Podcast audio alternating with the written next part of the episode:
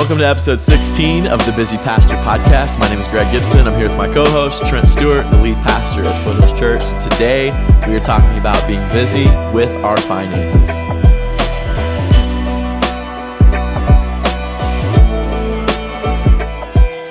All right, episode 16 of the Busy Pastor Podcast. Man, it's been a great journey up to this point. Thank you so much for tuning in. We are so thankful for everyone who's continued to listen on multiple platforms, uh, watching uh, the Busy Pastor videos on YouTube. There's many ways to connect with the Busy Pastor. You can connect with our community by going to busypastor.org, signing up for more resources. And uh, today, in this episode, Trent, we're talking about being busy in our finances. So mm-hmm. stewarding our finances well. Yeah. But let's talk about what we're not trying to do first. Yeah. Because this is a tricky subject. Sure. I mean, we can't give a, you know, an in-depth theology of money here and we're not going to dive into the prosperity gospel right. versus the poverty gospel. Um, we're not going to be diving into like materialism in your heart right now. Yeah. Uh, we're going to we're going to hit some practical points today and uh, some practical applications for how you can really be busy stewarding your money and finance as well. Um, none of us got into ministry for the money. If you did, yeah. Yeah, joke's on you, man. Joke's on you, bro. but we still need to know how to manage it well. And what if you do some things where God actually does bless? How that's do you right. how do you how do you manage that? And so that's really what we want to talk about. In my experience, most pastors are not good with money. They're not mm. good with managing money. You don't go to seminary and say, "Here's here's your you know your three finance classes: finance 101, 201, 301. Here's yeah. you know here's all the things that you've got to do you know now with how to fundraise i mean it's yeah. unless you unless you came from a family that had money you watched your parents you right. know, and they taught you well or maybe you got a finance degree business degree accounting degree before something seminary. like that before seminary or maybe you were in the business world and then god called you into ministry outside of those things i mean yeah, yeah i mean where do you where do you learn that where do you how learn do you it? how do you how do you do it well and so yeah so I, I, think this is an important conversation for us. And I, I, think just like the last two episodes, when, when we talked about um, family, specifically in regards to marriage and parenting, we could do a whole month, you know, long episodes on that. Mm-hmm. We could do we, we will. multiple episodes. Yeah, we will. We can do multiple episodes on how to steward our finances. And so today is really just the tip of the iceberg. Uh, but we, we want to get you thinking about how to steward your money well. Uh, because let's talk about why. Yeah. Right? Why why do we want to do that? Well, God tells us to. Um, yep. When we look at Scripture, Jesus talked about uh, money way more than he talked about other things. I, I, I, you've probably used this in one of your sermons, but he talked about belief in 272 verses. He talked about prayer in 271 verses. He talks about love in 714 verses. And then he talks about money and generosity, 2,162 verses. Wow. So it's important. It obviously is an issue. We all need to do it better. We don't just naturally know how to do this. Yeah. And so obviously I think it's important. More than more than all those more than belief, prayer and love combined. Yeah. Jesus talked about money. And uh, and I think, you know, it, it's it's not only um, in my experience where pastors don't know how to deal with it or handle it or steward it it's a it's a messy gray area yeah. too. Mm-hmm. And so so how to talk about it in a healthy way, mm-hmm. how to disciple your church to think about it in a healthy way. Yeah. So so where do we see Jesus talk about this in Scripture? Several places. Um, just want to encourage you to read Luke chapter 16. Uh, Jesus tells a parable there right. about uh, a manager, and um, he gets down into verse 10 as he begins to explain the, the, the meaning of the parable. And Jesus says, Whoever can be trusted with very little can also be trusted with much. And whoever is dishonest with very little will also be dishonest with much. Hmm. So if you have not been trustworthy in handling worldly wealth, who will trust you with true riches? Man. Yeah. And that's a very startling couple of verses there. Yeah. And I think it the implications for us as pastors are are extremely you know heavy mm. and so i think what we learn in this uh, you know in the scripture specifically in this parable is that obviously god owns everything that's right. right? We're managers of that. That means that we're accountable to what god has given to us. And so if I'm a manager of my time, my talent, and yes, my treasures, yes, Yes. the finances that God has given to me, that means that one day Jesus is going to hold me accountable to that. Um, he wants us to understand that we are stewards. And so, a steward, when I was growing up, my last name is Stewart, obviously, right? So, my dad would talk about stewardship. And I'm like, why is he talking about being a steward? I think, you know, that's our family. Why is he talking about our family like that? No, with a D, that means that you you are taking care of things that belong to other people um, and so or to someone else and so the act of watching over someone else's stuff and so that's helpful for us to constantly remind ourselves that we're not the, the owner of this you know we're only managers of it um, what what God has given us doesn't belong to us. So we've got to manage it well. That means that we're going to be held accountable to this. And so the problem here is where you know we we fall into this. We don't know essentially how to manage financial uh, burdens and budgets, and we're, we're not great at thinking long term about college and you know unexpected bills and and family needs. Uh, pastors and their spouses, you know, we all often feel pressure to look like we have all that together. And then when we don't, people use it as a weapon against us.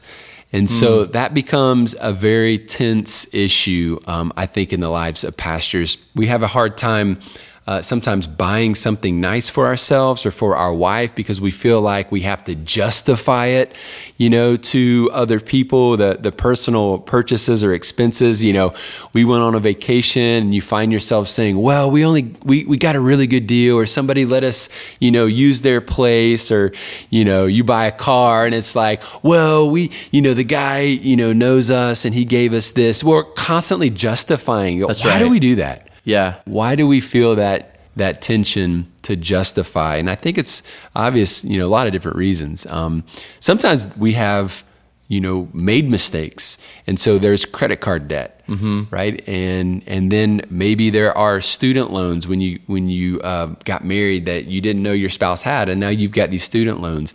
You know we don't think really about retirement. How do we prepare financially for the future? You know, if, you know, we we've got the maybe you've got the annuity board or you know, Guidestone or maybe Yeah. you've got a 401k, but outside of that, what else what else do pastors do?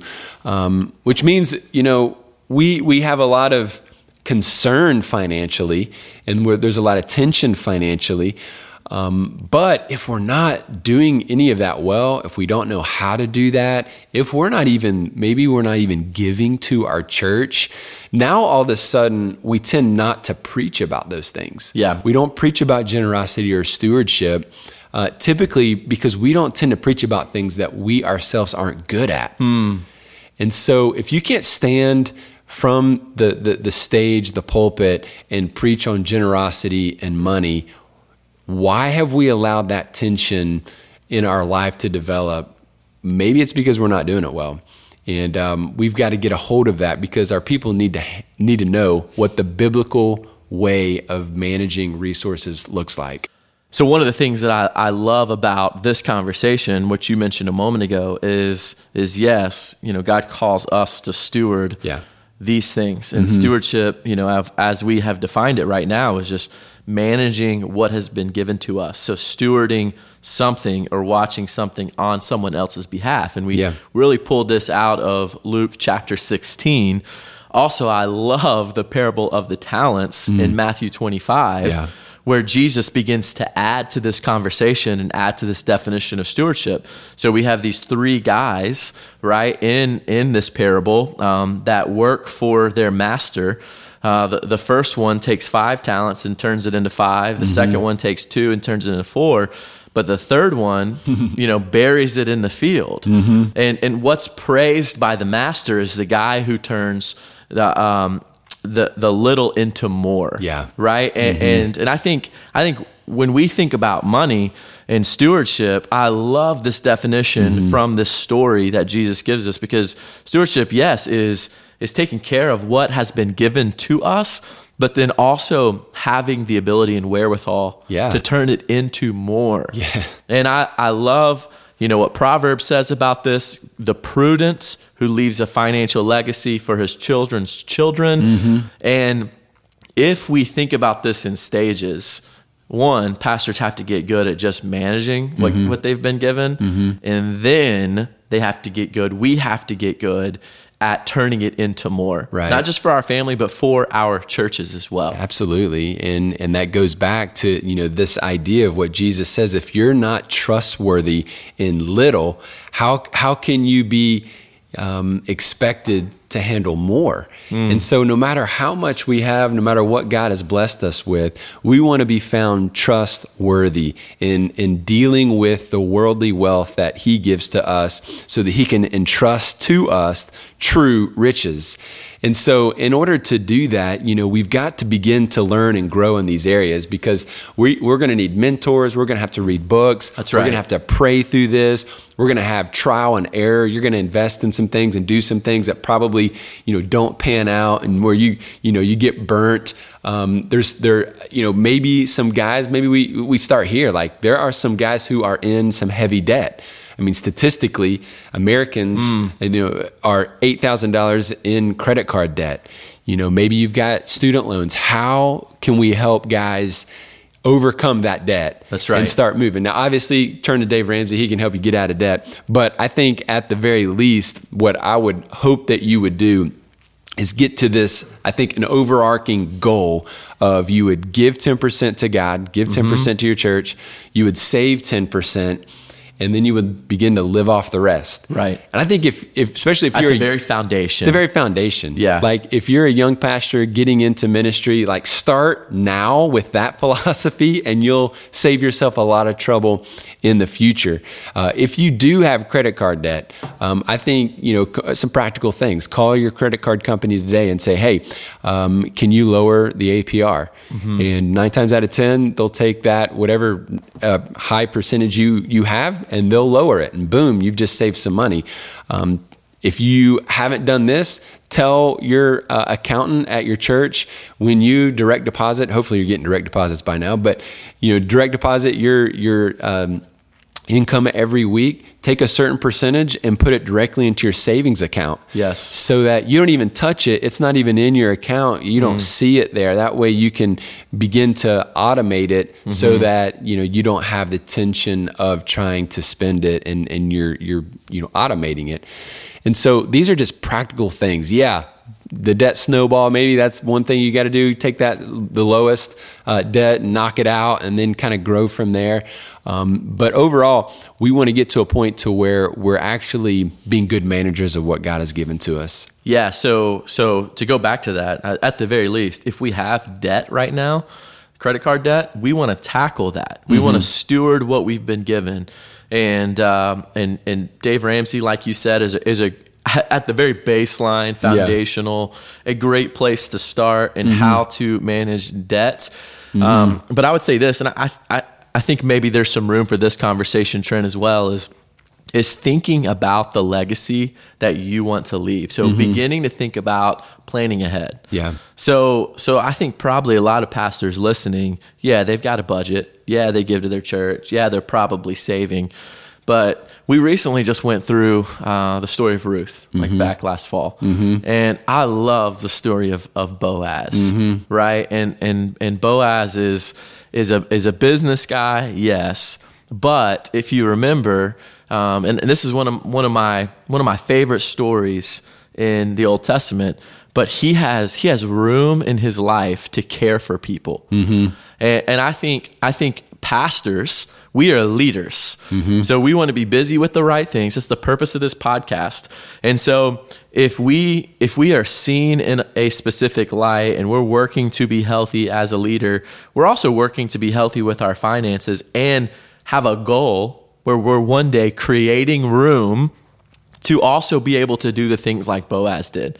So if you remember, he he leaves the margins of his field for the marginalized. So the mm-hmm. poor, the homeless, the oppressed, they're gleaning from his field, mm-hmm. and he has the bandwidth and margin to care for Ruth and Naomi. Yes. So so I I I don't know about you, but I I long to be that type of man, pastor, and leader. Yeah. Where I've got the bandwidth, not just within my time and schedule, but bandwidth in my resources. When God presents opportunities to use the things that He's given me for the good of other people, I want to be able to do that well. Mm-hmm. Yeah. Yeah. And I want to be able to do that uh, with an open hand. Yeah, absolutely. The scripture calls Boaz a worthy man. Worthy man. And oh, I love that. I just Yeah. want to, yeah, you want to lean into that. He he is a obviously a righteous man. He was Mm. also a wealthy man, uh, but you see him taking care of other people. That's and, right. And had he not been a faithful steward, caring for his business, maybe God doesn't use him. Maybe God uses someone else. He misses the blessing. He misses the opportunity, you know, to um, experience this uh, grand story with Ruth and being in the lineage and line of uh, the Messiah. And so, absolutely, how do we create margin? How do you create margin? Well, I think obviously we can't spend more than we make. That's right. if we're always playing catch up, we will never have margin Yeah. in our life to do those types of things. You, you cannot. So you've got to have margin. You've got to live within your means, and that's like number one. Like we just have to live within our means, and and we have to, you know, be content with with what God has given to us. And then at the same time, um, you know, pastors sometimes put themselves in a box.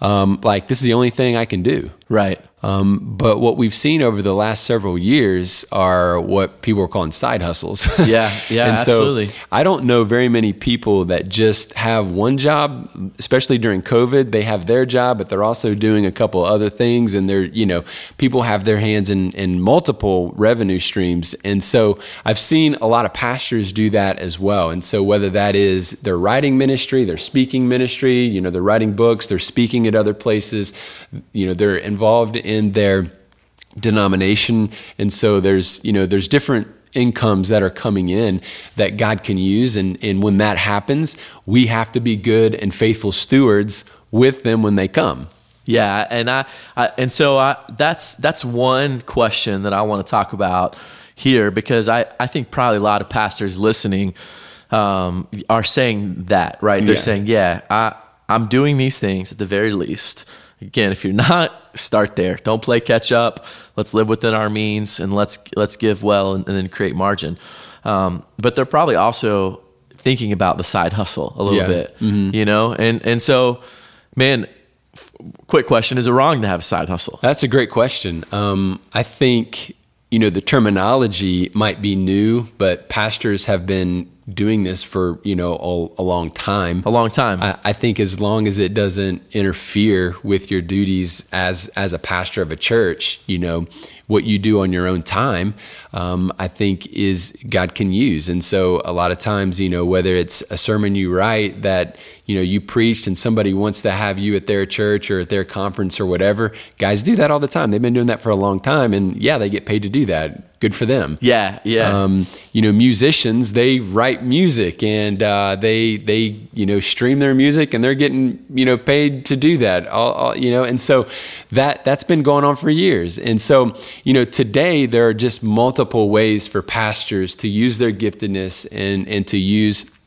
really the the talents that God has given to them to to be able to do multiple different things. And and you know we see this in the New Testament as well. Paul was a tent maker. That's right. And uh, he made tents, so uh, he got paid to do that, and he was in ministry, and um, the church was you know giving him funds to give to other churches. He was raising funds, and so you know this is part of you know what we see in the New Testament. So is it wrong? Of course not. It's not wrong. I think if if a guy is is doing too much in one area that he's neglecting his pastoral duties, then that's where I think the gray area is. I think that's where the problem uh, would would would come in. Yeah, like you said, I think it all depends on the the motives of someone's heart. Yeah. um, and then their ability to steward their own time and schedule. Yeah. and, and lead themselves in that way. And like you said, we don't want to take away from ministry priorities. We want to still continue to. To, to lead in our signature ministries well. If you go back and listen to the signature ministries of a pastor episode, um, where we talk about even how to be busy in, in those right areas. But when it comes to when it comes to these side hustles, yeah, I mean, the Apostle Paul did this to fund his ministry, partnered with churches to fund his ministry. And I think what's unique about pastors, um, and and I'll say this before I say what's unique about pastors. There's probably a lot of pastors listening who are already doing this, mm-hmm. and be- and it's because they have to. Yeah. they're bivocational, or Yeah. or I've seen this term co-vocational mm-hmm. pastors, co-vocational church planting being thrown around a lot, where mm-hmm. you are working kind of a marketplace job or nine to five and trying to bootstrap a church plant into existence. Man, keep going. Keep like going, we man. are in your corner. there, you know, you hard keep doing what you are doing, and we are behind you. Um, yeah, but I think there's there's an amazing thing about pastors, right? Is that we are uh, we we have an ability because we are leaders and because we think strategically. Um, we have the ability to kind of cross uh, different industries, and so I, I think there's even a conversation to say, okay, if you are developing side hustles and you're doing it in the right way, maybe it's not through your writing and speaking ministry, but you have an ability as a leader to solve problems, or you have an ability to get people excited about this thing, or or to connect people, and however you use that, right? Yeah, you may not have a skill that you know the community needs. And so, Exactly. you know, if you're if you're an electrician or you're a plumber, or you know, you can you can flip houses. I mean, that that's a skill set right. in and of itself. And so um, those things can be used. And Exactly. And, uh, what what's helpful for me in terms of this is is like when I'm involved in things like that. Um, it puts me in an incredibly different environment. Now, all of a sudden, I'm around people in the community Yes. that have never gone to church, that don't even know I'm a pastor. And so it gives me a whole nother vein of ministry to like operate in. Whereas if I'm only in the walls of this building, you know, every single day, every hour of my life, all I'm around is Christians all the time. And so things like that help me get outside. But, you know, a thing that I think is also important for us as pastors to start thinking about is we are in a unique time in history. Think about, you know, where we're at ever since really you know, post industrial revolution Yes. uh, to where we're at in the history of the church, it's never been like this for pastors where we can live a, you know, relatively middle class lifestyle Mm-hmm. and only be a pastor. Yes. I mean, you think about that. That's never been true in the history of the church. And it's never been, it's not true right now outside of America. Maybe in some other first world, um, you, you can do that. But it's very unique that we can get paid by a church, live a middle class lifestyle right now in America. And as our country begins to shift and change, and move in a more secular way, how long is this going to last, Greg? I mean, how Yeah. long is it going to be that that this is true? And and you know, if the next generation or maybe the next generation after that is is it not going to be called a side hustle? It's going to be called life. Like Yeah. if you want to be a pastor, you're going to have to have a, a full paying job that then allows you to preach and be in ministry.